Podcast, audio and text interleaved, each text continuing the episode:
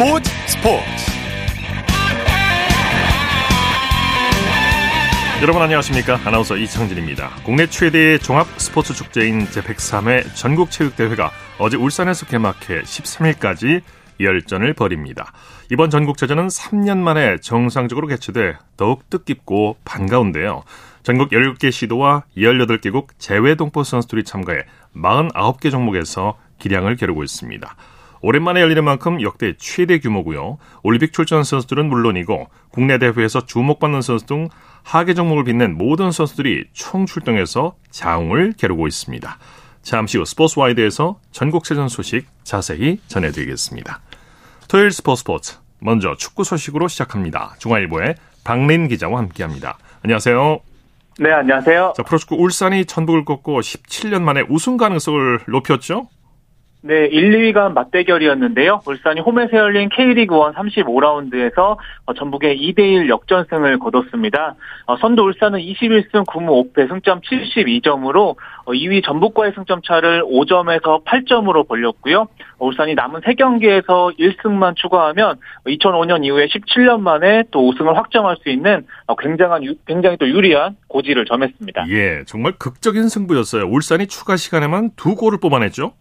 네, 맞습니다. 뭐 사실 울산이 전반 32분에게 2분에 그 전북 바로우에게 그 선제 실점한 뒤에 0대 1로 끌려갔는데요. 후반 추가 시간에 울산 이청용의 슛이 전북 류재문 손에 맞아서 페널티킥이 선언이 됐고요. 네. 어, 키커로 나선 울산 마팀 아담 선수가 1대 1을 만들었습니다. 그리고 후반 추가 시간 9분에 또 마틴 아담 선수가 코너킥을 정확한 헤딩골로 연결을 하면서 경기를 뒤집었습니다. 네, 마틴 아담 선수 헝가리 탱크라고 불리는 선수죠. 네, 지난 시즌 헝가리 득점왕 출신이고요. 올 여름에 울, 산 유니폼을 입었습니다. 어, 키가 190cm의 몸무게가 거의 95kg에 육박을 해서요. 예. 헝가리 탱크라고 불리고요. 어, 오늘 사실상 결승전 같은 경기에서 후반 추가 시간에만 두 골을 몰아치면서 또 2만여 명의 또 홈팬들을 열광시켰고 또 아담 선수가 경기 후에는 그 결승골 장면은 어, 지금 생각해도 믿을 수 없다. 또 이런 소감을 밝혔습니다. 예. 양팀 감독 경기 후에 어떤 얘기를 했나요?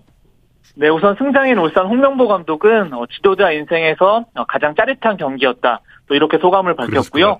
아, 네. 네, 그 패장인 전북의 김상식 같은 김상식 감독 같은 경우에는 상식적으로 좀 이해가 안 가는 부분이 있었다 이렇게 얘기를 했는데요. 아무래도 오늘 후반 추가 시간이 7분이 좀 주어졌는데 99분에 어, 좀 골이 터지다 보니까 좀 돌려서 또 판정에 불만을 표한 것으로 보입니다. 예. 제주는 포항을 꺾었죠? 네, 여기 제주가 원정에서 3위 포항을 2대1로 제압을 했습니다. 어, 먼저 제주 윤빛가람과 포항 김승대 선수가 한 골씩 주고 받았는데요. 1대1로 어, 맞선 후반 38분에 어, 제주 이창민 선수가 그 페널티킥으로 결승골을 뽑아내면서 제주가 또 승리를 챙겼습니다. 예. 강원과 인천의 경기는 어떻게 됐습니까? 네, 춘천에서 강원과 인천이 맞대결을 펼쳤는데요. 그 양 팀이 좀 허신 공방 끝에 어, 득점 없이 비겼습니다. 올 시즌 뭐 선두 경쟁만 경쟁만큼이나 4위 경쟁도 굉장히 치열한데요. 예. 현재 인천이 승점 50점으로 4위고요. 강원과 제주가 나란히 승점 49점으로 또 5위, 6위를 기록 중이라서 예. 뭐 3위 포항까지 맞물려서 계속해서 또 치열한 순위 싸움이 이어지고 있습니다. 네. K리그 2 경기도 열렸죠? 네, 오늘 그 대전이 홈에서 김포를 3대 0으로 완파하고 2위 자리를 지켰습니다. 어, 같은 날 부천을 1대 0으로 꺾은 3위 안양과의 승점을 그 2점 차로 유지를 했고요. 어, 지금 K리그2 같은 경우에는 광주가 일찌감치 우승을 확정 지으면서 일부 리그 승격을 확정 지은 상황이고요. 어, K리그2 2위가 K리그1 11위와 어, 승강 플레이오프를 치르는데 어, 일단 대전과 안양 중에 한 팀이 2위로 결정이 되는데 그건 15일 또 각자 최종전을 통해서 또 최종 확정되게 됐습니다. 예.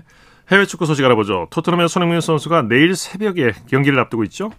네, 약 4시간 됩니다. 한국 시간으로 내일 새벽 1시 반에 어, 3위 토트넘과 4위 브라이튼이 어, 프리미어리그 10라운드를 치릅니다. 아, 토트넘의 입장에서는 원정 경기고요. 예. 어, 사실 손흥민 선수가 지난달에 그 레스터 시티전에서 헤트트릭을 좀 기록을 했지만 네. 10월 어, 들어서는 아스널전 그리고 어, 유럽 챔피언스리그 프랑크푸르트전에서는 좀 침묵을 했습니다. 네, 네. 어, 이번에 브라이튼을 상대로 시즌 4, 5골에 다시 한번 도전을 합니다. 네, 토트넘도 그렇고 손흥민 선수도 그렇고 반전이 필요한 그런 경기입니다.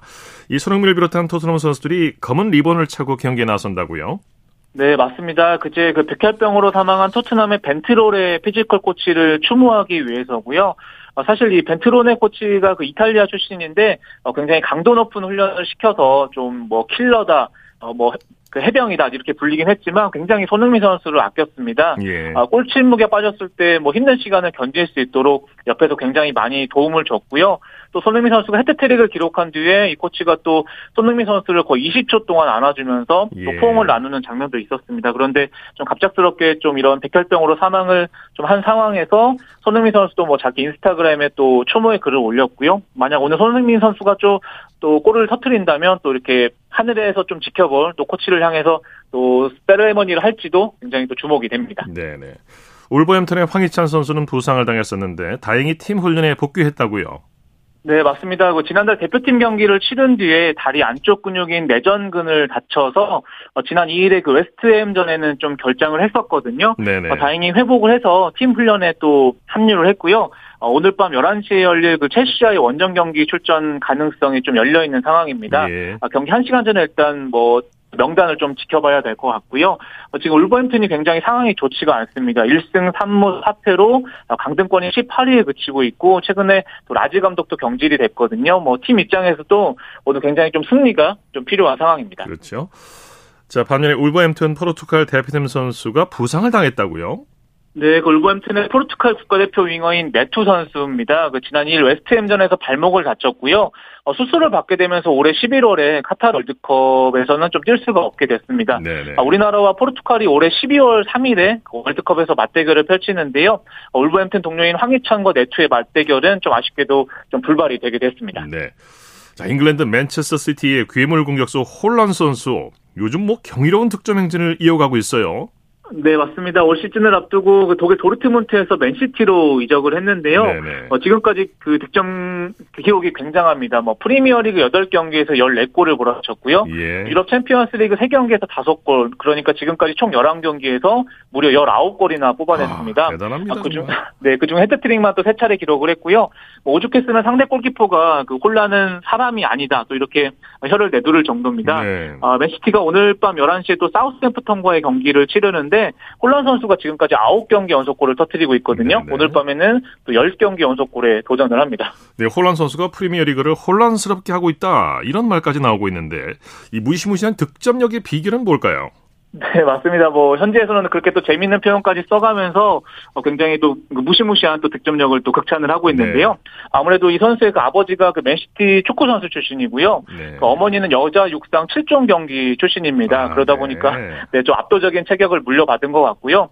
어, 키가 무려 195cm에 달하는데 뭐 순간 최고 시속이 36km에 또 육박합니다. 네. 여기에 뭐 굉장히 뭐 스피드도 갖췄고 여기에 그 골 냄새를 잘 맡는 득점 본능까지 갖추면서 네, 네. 어, 정말 올 시즌에는 정말 가공할 만한 또 득점력을 뽐내고 있습니다. 네, 네. 부모의 피를 받았군요. 네.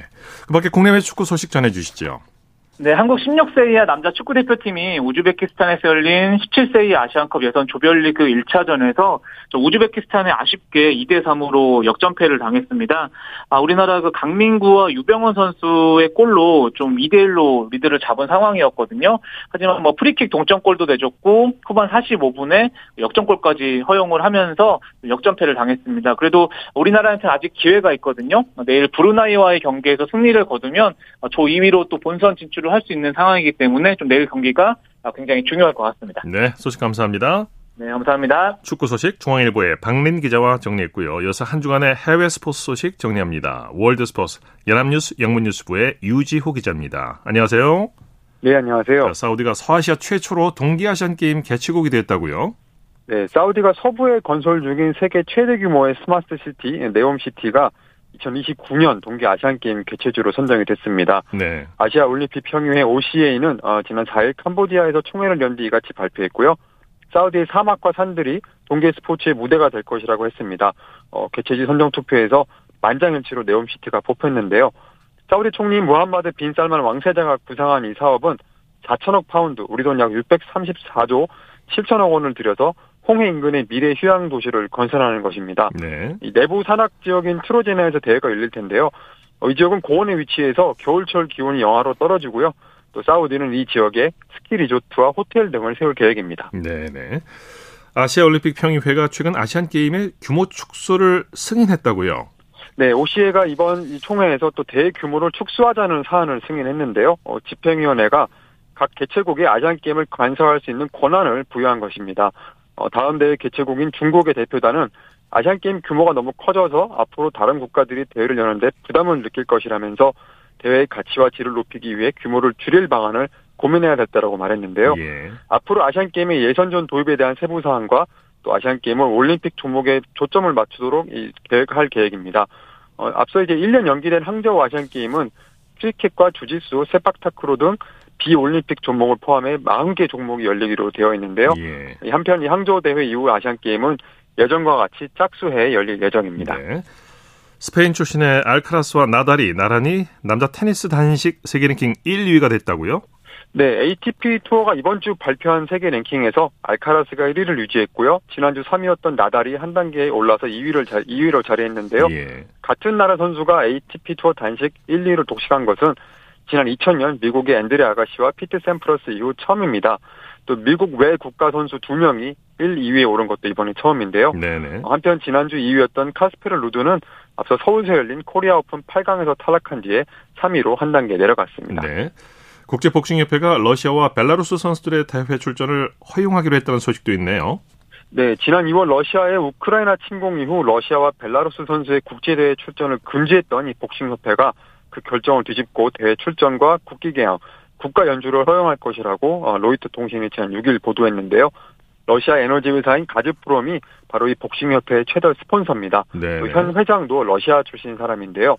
협회는 성명을 통해서 정치가 스포츠에 영향을 미쳐서는 안 되고 모든 선수는 동등한 대우를 받아야 한다고 주장했습니다. 또 특히 국적과 관계없이 선수와 경기 관계자에게 동등한 대우를 해야 해야 할 의무가 있다고도 했는데요. 네. 어, 이 복싱협회는 사실 이 지배 구조와 심판 시스템에서 문제로 IOC로부터 2024년 파리올림픽에서 배제를 당했습니다. IOC가 예선부터 대회 본선까지 모두 관리를 할 예정인데요. 복싱은 사실 이번에 이제 올림픽 퇴출 위기까지 몰렸는데 어, 이 국제 스포츠계 역행하는 이번 결정을 내려서 더 위기에 처하게 됐습니다. 네. 자, 한국계 복서로 라이트 헤비급 선수 활약, 활약 중인 드미트리 비볼이 타이틀 방어에 나선다고요? 네, 비볼이 11월 5일 아부다비에서 힐베르토 라미레스를 상대로 WBA 라이트 헤비급 타이틀 방어전에 나섭니다.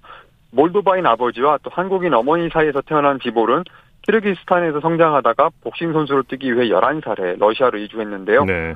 이 선수는 2017년 처음 챔피언에 올랐는데 통산 전적이 20승 무패, 11번의 KO승이 있습니다.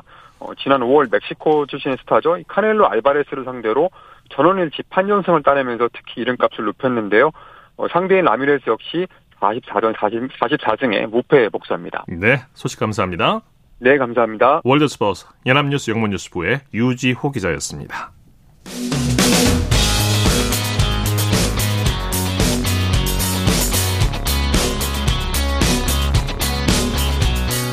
따뜻한 비판이 있습니다. 냉철한 분석이 있습니다. 스포츠 스포츠 토요일 스포츠 스포츠 생방송으로 함께하고 계십니다. 9시 33분 지나고 있습니다. 이어서 스포츠 스타들의 활약상을 살펴보는 스포츠를 빛낸 영웅들 시간입니다. 정수진 리포터와 함께합니다. 어서 오십시오. 네, 안녕하세요. 오늘도 지난 시간이어서 테니스 황제 로저 페더러 이야기죠? 네, 페더러가 2009년에 윈블던 정상에 오르면서 메이저 대회 15승을 하게 됐고 이 우승으로 본인의 우상이었던 피트 샘프러스의 14승을 경신했잖아요. 네. 이후 2010 호주 오픈 우승, 2012 윈블던 우승을 했지만 그 이후 4년 동안 메이저 대회 대회 우승이 없었습니다. 그렇지만 네. 페더러의 시대는 끝나질 않았죠. 그렇죠. 2017년 테니스 선수로는 환갑이라는 만 35살이었는데 그때 호주 오픈 우승을 이뤄냈습니다. 무엇보다 나달과의 결승전에서 이 본인의 약점이었던 백핸드로 14득점이나 득점에 성공했고요. 어, 역전승으로 우승을 했습니다. 네. 그 결과 메이저 대회 18승을 기록했죠. 네, 18승 남아서 이제 20승을 언제 할지도 관심사였어요. 네, 그 19 승, 20승 달성 여부에 이 많은 분들의 관심이 모아졌고요. 그러면서 7번이나 우승한 윈블던이 주목을 받았습니다. 어, 실제로 호주 오픈 우승 이후 몇 달 후에 윈블던에서 여덟 번째 우승컵을 들어 올리면서 19승을 하게 됐는데요. 네. 이때 쌍둥이 아들과 딸 앞에서 감격의 눈물을 흘리기도 했습니다. 2017년 7월 17일 KBS 9시 뉴스에서 들어보시죠. 크로아티아의 마린 칠리치와 로저 페더러의 윈블던 결승전. 절묘한 공격에 칠리치가 엉덩방아를 찍고 페더러는 득점에 성공합니다. 잔디 코트에 강한 페더러는 칠리치를 사정없이 몰아붙였습니다. 페더러의 일방적인 흐름이 이어지자 벼랑 끝에 몰린 칠리치는 울음을 터뜨리기까지 했습니다. 서브 에이스로 경기를 끝낸 페더러는 윈블던 통산 최다인 여덟 번째 우승을 달성했습니다. 1889년 영국 윌리엄 렌쇼의 기록을 무려 128년 만에 뛰어넘었습니다. 페더러는 관중석에서 자신의 우승을 지켜본 쌍둥이 아들, 딸의 모습을 보자 감정이 복받쳐 오른 나머지 뜨거운 눈물을 흘렸습니다. I know. They have no clue what's going on. They think this is they think this is probably a nice view and a nice playground, but it's not quite like that here. So one day, hopefully, they'll understand. But but it uh, it's very special. 페더러는 윈블던 최다 우승뿐 아니라 역대 최고령 챔피언의 기록도 새로 썼습니다. 또 메이저 대회 통산 최다 우승 기록도 19번으로 늘렸습니다. 지난 2003년 윈블던에서 처음 정상에 오른 페더러는 무려 15년이 지난 지금 또다시 챔피언에 오르며 나이는 숫자에 불과하다는 것을 증명했습니다.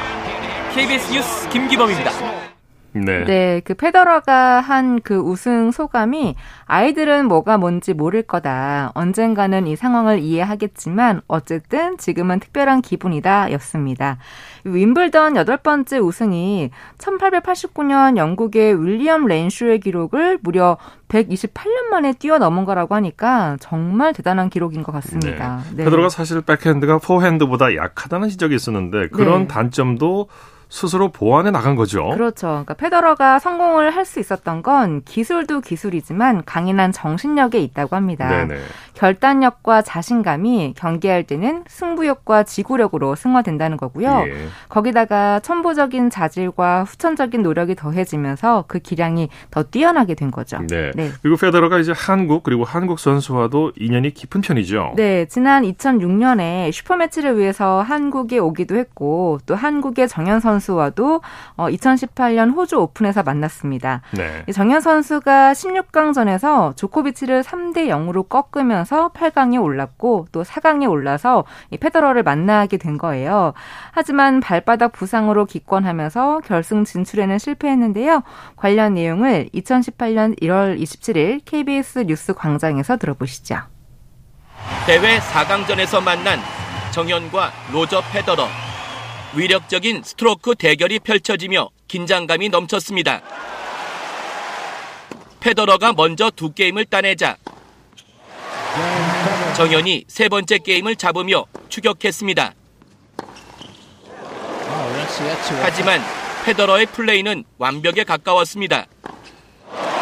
정현은 페더러의 한 박자 빠른 스트로크에 밀려 첫 세트를 6대 1로 내줬습니다.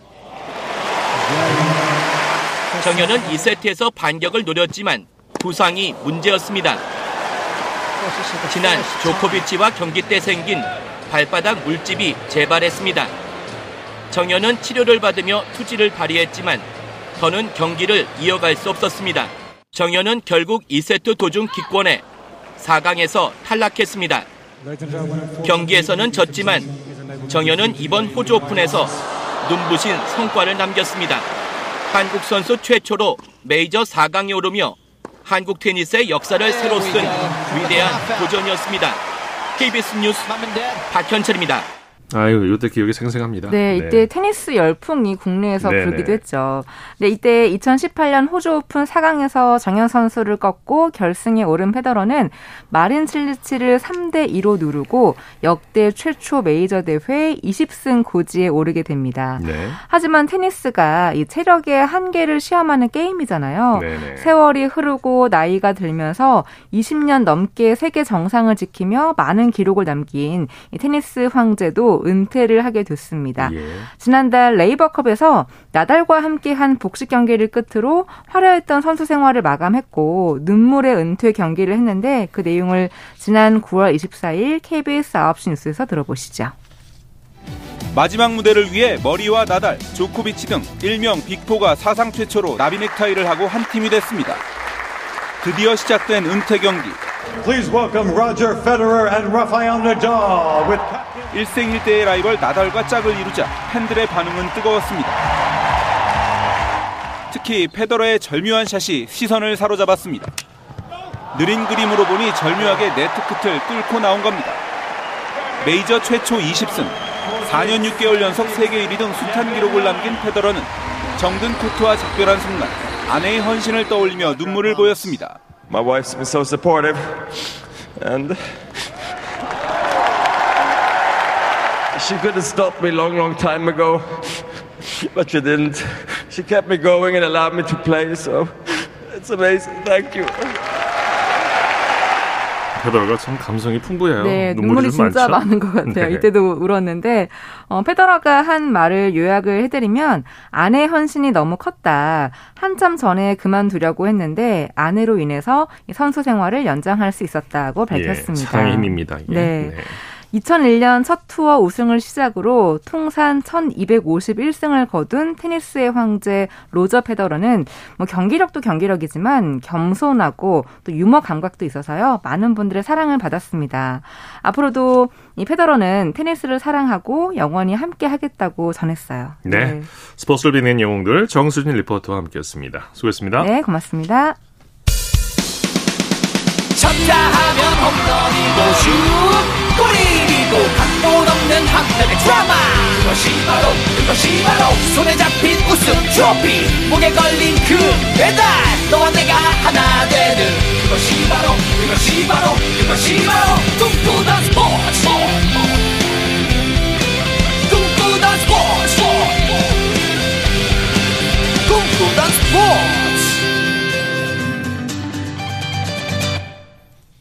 토요일 스포츠 스포츠 생방송으로 함께하고 계십니다. 9시 42분 지나고 있습니다. 이어서 다양한 종목의 스포츠 소식을 전해드리는 토- 스포츠 와이드 시간입니다. 이혜리 리포터와 함께합니다. 어서 오십시오. 네, 안녕하세요. 저희 103회 전국체육대회가 어제 개막했죠. 네, 제 103회 전국체육대회가 어제부터 13일 다음 주 목요일까지 울산 광역시에서 열립니다. 네. 울산에서는 17년 만에 다시 전국체전이 열린 건데요.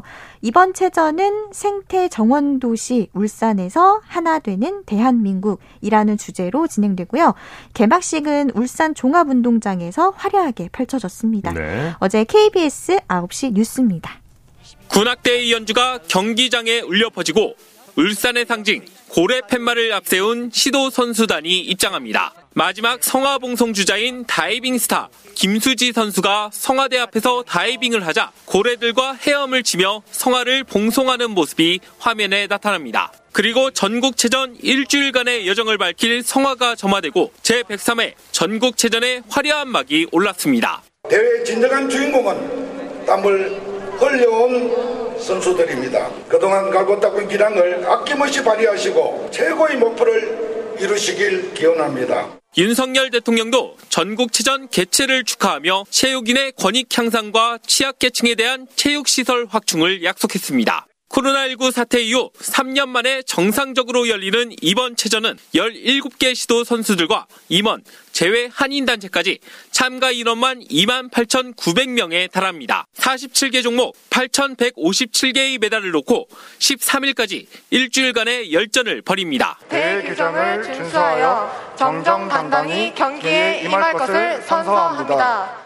국내 스포츠계를 대표하는 선수들이 한자리에 모이면서 울산의 대회 분위기도 한껏 달아오르고 있습니다. KBS 뉴스 신건입니다. 네, 이번 전국체전에서 올림픽 스타들의 활약이 기대를 모으고 있죠. 네, 그 활약이 또 기대가 되는데요. 이번 전국체전에서는 높이뛰기의 우상혁, 그리고 수영의 황선우 선수, 또 체조의 여서정 선수를 포함해서 올림픽 스타들이 모처럼 국내 팬들에게 월드 클래스의 기량을 뽐낼 예정입니다. 예. 우상혁, 그리고 여서정 선수 인터뷰 준비했는데요. 어제 KBS 9시 뉴스입니다. 컨디션 끌어올리기에 한창인 우상혁은 이번 전국체전에서 새로운 실험 한 가지를 선보입니다. 자신의 발에 딱 맞게 특수 제작한 맞춤형 스파이크를 신고 출전합니다. 오른발이 좀 작아요. 오른발에 좀 통증도 생기고 했었는데 맞춤이 되다 보니까 더 좋은 경기력이 나오지 않을까. 세계 선수권 대회 은메달 등 최고의 시즌을 보낸 우상혁은 올해 마지막 공식 경기인 체전에서 또 한 번 멋진 도약을 약속했습니다. 그 분위기를 즐기다 보면은 자연스럽게 나오는 거니까요. 응원을 많이 해주시면 그런 분위기가 나오지 않을까 생각이 됩니다. 우상학과 함께 수영의 황선우와 체조 여서정, 양궁의 안산 등 도쿄올림픽을 빛낸 스타들이 울산 전국체전 무대를 달굽니다. 안 다치고 어, 후회 없이 나오는 게 일단 목표이고요. 이제 거기다 이제 메달을 따면 이제 더 기쁠 것 같아요. 특히 이번 대회는 MZ세대 젊은 층의 눈높이에 맞춰 NFT와 유튜브 채널 등 다양한 방식으로 선수들의 활약을 전달할 예정입니다. 3년 만에 더 단단하게 스포츠 팬들에게 돌아온 전국체전은 오는 13일까지 울산 전역에서 열전을 이어갑니다. KBS 뉴스 김기범입니다. 네, 이어서 양궁 소식 살펴보죠. 김재덕, 오진혁 선수가 양궁 첫날에 각각 금메달 한 개씩을 획득했는데 네. 실력 어디 안 가네요. 그러니까요. 이 김재덕 선수와 오진혁 선수가 올림픽만큼이나 어려운 전국체전 양궁 종목을 시작한 예, 날 예. 금메달 한 개씩 획득했습니다. 먼저 김재덕 선수는 오늘 울산 문수국제 양궁장에서 열린 대회 양궁 남자 고등부 90m 경기에서 309점을 쏴서 우승을 차지했고요. 이어서 오진혁 선수는 남자 일반부 70m에서 340점으로 우승했습니다. 예. 그리고 도쿄올림픽에서 3관왕을 한 안산 선수는 오늘 여자 대학부 60m 경기에서 은메달 한 개를 획득하면서 이 전국체전 레이스 시작을 했고요. 또 여자 일반부 70m에서는 기보배 선수가 금메달을 목에 걸었습니다. 네. 오늘 전국체전에서 한국 신기록이 나온 종목도 있었죠? 네, 오늘 전국체전에서 한국 신기록 두 개가 나왔습니다. 롤러스프 롤러 스포츠 스피드의 정병희 선수가 제 103회 전국체전 첫 한국 신기록의 주인공이 됐습니다. 예. 이 정병희 선수는 오늘 롤러 스포츠 남자 스피드 1000m 제외 경기에서 14분 58초 965로 우승을 차지했고요. 또 수영의 김지훈 선수가 수영 경영 남자 일반부 접영 50m에서 23초 69로 터치패드를 찍으면서 한국 신기록을 세웠습니다. 네.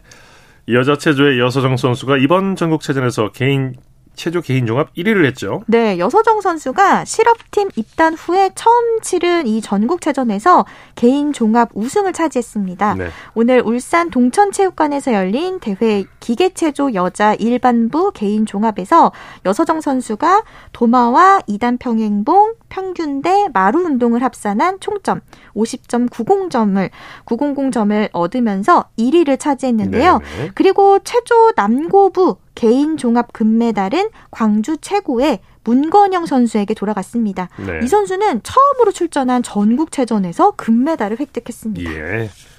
역도의 포스트 장미란 박혜정 선수가 2년 연속 전국체전에서 3관왕을 했다고요. 네, 박혜정 선수가 2년 연속 전국체전 3관왕을 했습니다. 아, 이거 참 어려운 건데. 네, 오늘 울산 전시 컨벤션 센터에서 열린 대회 역도 여자 최중량급 87kg 이상에서 네. 박혜정 선수가 인상 124kg, 용상 161kg, 합계 285kg을 들어 올렸습니다. 네.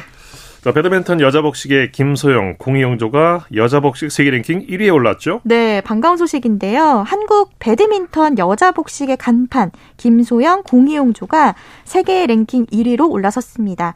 지난 4일 화요일에 세계 배드민턴 연맹에서 발표한 세계 랭킹에서 김소영, 공이용조가 10만 1,375점으로 중국의 천칭청 자이판을 제치고 2위에서 1위로 상승을 했는데요.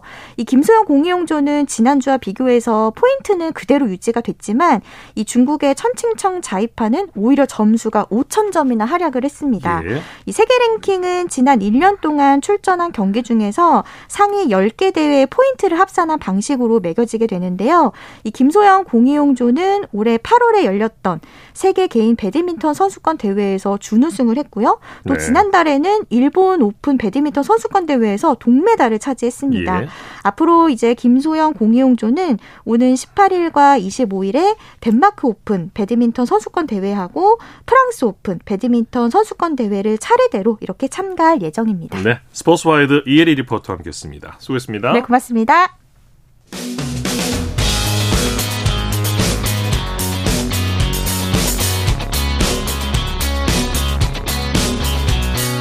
따뜻한 비판이 있습니다.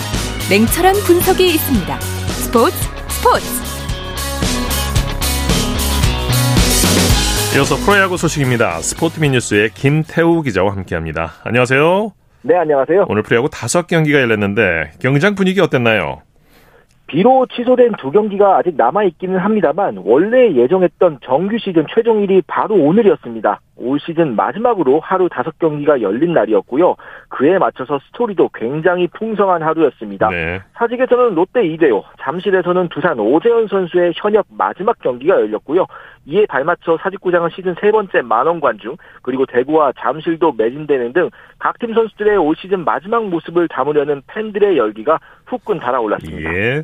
자, 오늘 사직구장에서 열린 LG와 롯데 경기는 이대호 선수의 은퇴 경기였죠. 그렇습니다. 조선의 4번 타자 정말 무게감이 있는 말인데 이 말이 이렇게 어울리는 선수가 있었을까요? 네. 롯데 이대호 선수가 20년 현역의 마지막 경기를 마쳤습니다. 2001년 롯데에 입단한 이대호 선수는 그간 롯데는 물론 KBO 리그를 대표하는 선수로 대단한 업적을 남겼죠. 예. 큰 사랑을 받은 선수였는데 올 시즌을 끝으로 은퇴를 하기로 했고 오늘이 마지막 경기였습니다. 네. 이대호 선수의 마지막을 보기 위한 롯데 팬들의 행렬이 정말 뜨거웠고요. 오늘 이대호 선수는 첫 타석부터 중견수 키를 넘기는 큼지막한 2루타로 타점을 신고한 것에 이어서 특별 이벤트로 8회 투수로 마운드에 올라서 네, 그렇죠. LG의 예우 차원에서 나선 상대 마무리 고우석 타자를 투수 땅볼로 돌려세우고 마지막 네. 경기에서 홀드까지 올렸습니다. 네. 이대호 선수의 등번호 10번 너무나도 당연히 영구 결건돼서 사직구장에 영원히 남게 되겠습니다. 네. 이대호 선수의 활약으로 LG가 기분 좋은 역전승을 거뒀어요. 네, 이대호 선수가 1안타 1타점 1홀드하는 종횡무진 맹활약을 펼친 롯데가 LG를 3대 2로 이기고 시즌을 마무리했습니다. LG가 1회 이대호 선수의 타점 이후 2회 2점을 내면서 경기를 뒤집었지만 롯데가 2회 리틀 이대호 한동훈 선수의 동점 솔로포로 균형을 맞췄고요. 7회에는 2사 1, 2루에서 고승민 선수가 우전 적시타를 터뜨리면서 결승점을 뽑은 끝에 전설 이대호 선수의 은퇴 경기를 승리로 장식했습니다. 네네. LG는 정규 시즌 2위, 롯데는 8위로 올해 정규 시즌을 마무리했습니다. 네. 대구로 가보죠. 삼성의 선두 SSG를 꺾고 홈 최종전을 기분 좋게 마무리했네요. 비록 포스트 시즌에는 가지 못하지만 삼성이 최종전에서 정규 시즌 우승팀 SSG를 6대 1로 꺾고 홈 만원 관중 앞에서 유종의 미를 거뒀습니다. 네. 삼성은 올해 7위로 정규 시즌을 마무리했고요. SSG는 최종 88승으로 한국 시리즈에 직행합니다. 네. 삼성의 외국인 선발 투수 오아레스 선수 데뷔 첫 승을 신고했네요. 네, 정말 대구 홈 경기에서도 좋은 투구 내용을 펼쳤음에도 타선 지원을 받지 못하거나 네네. 혹은 불펜이 승리를 날리는 등 승리와 유독 인연이 없어서 화제가 됐었는데요. 오늘은 마지막에 웃었습니다. 네. 오늘 마지막 경기에서 6과 3분의 1이닝 동안 2피안타 4탈삼진 무실점 호투를 펼치면서 시즌 여섯 번째 승리를 거뒀습니다. 네. 타선도 경기 초반부터 잘 지원을 해줬고요. 불펜도 오늘만큼은 승리를 굳게 지켰습니다. 네. 잠실로 가보죠. 두산과 키움 양 팀 다 꼭 이겨야 하는 중요한 경기였는데 키움이 승리했네요. 네, 3위 싸움을 벌이고 있는 키움이 두산을 5대 1로 누르고 정규 시즌 경기를 모두 마쳤습니다. 두산은 오재현 선수가 오늘 마지막 경기를 치러서 승리가 좀 절실했었는데 그 뜻을 이루지는 못했고요. 네. 키움은 이제 모든 경기를 끝내고 KT의 남은 두 경기 결과를 기다리게 됐습니다. 네. 안호진과 송성문 선수가 팀 승리를 이끌었는데 특히 안호진 선수는 KBO 리그에 새 역사를 썼어요. 그렇습니다. 키움은 일단 오늘 경기에서 반드시 이기고 KT가 남은 경기에서 미끄러지기를 바랄 수밖에 없는 상황인데요. 네. 그래서 아끼고 아끼던 안우진 선수를 한 번 더 투입하는 강수를 뒀습니다. 결과는 대성공이었습니다. 오늘 아운진 선수가 7이닝 무실점으로 호투하면서 시즌 15승을 달성을 했고요. 안우진 선수 개인적으로도 굉장히 중요한 날이었습니다. 오늘 경기 호투로 평균 자책점에서 SSG 김광혜 선수를 밀어내고 1위로 올라섰고요. 8삼진과 더불어 투수 2관왕을 사실상 확정했습니다. 네. 오늘 그리고 삼진 8개를 더했는데요. 올 시즌 탈삼진이 222개입니다. KBO 리그 역사상 국내 선수로는 단일 시즌 가장 많은 삼진을 잡아낸 투수로 역사에 길이 길이 남게 됐습니다. 네네. 광주에서는 기아와 KT가 맞대결을 벌였는데 KT가 끝내 3위를 지켜냈죠. 광주에서는 KT가 기아를 7대 2로 꺾고 3위 자력 확정의 가능성을 남겼습니다. 오늘 키움이 이겼는데요. KT는 남은 두 경기에서 모두 이기면 3위를 차지할 수 있습니다. 네. 다만 한 번이라도 지면 4위로 떨어지고요. 기아와 오는 12일 와일드카드 결정전을 벌이게 됩니다. 네. 양팀 선발의 명품 투수전이 벌어졌어요. 그렇습니다. 특히 KT 엄상백 선수가 좋은 피칭을 했는데요. 5와 3분의 1이닝 동안 4피안타 6탈삼진 무실점 호투를 펼치면서 팀 승리를 이끌고 시즌 11번째 승리를 거뒀습니다. 네. 타선에서는 홈런, 대포가 빛났습니다. 6회 장성우 선수가 결승 투런포를 터뜨린 것에 이어서 아슬아슬한 리드가 이어지던 8회에는 박병호 선수가 결정적인 대타 스리런을 기록하면서 이날 경기 승부에 쐐기를 박았습니다. 네. 자, 하나와인스는 연장까지 가는 접전을 벌였죠?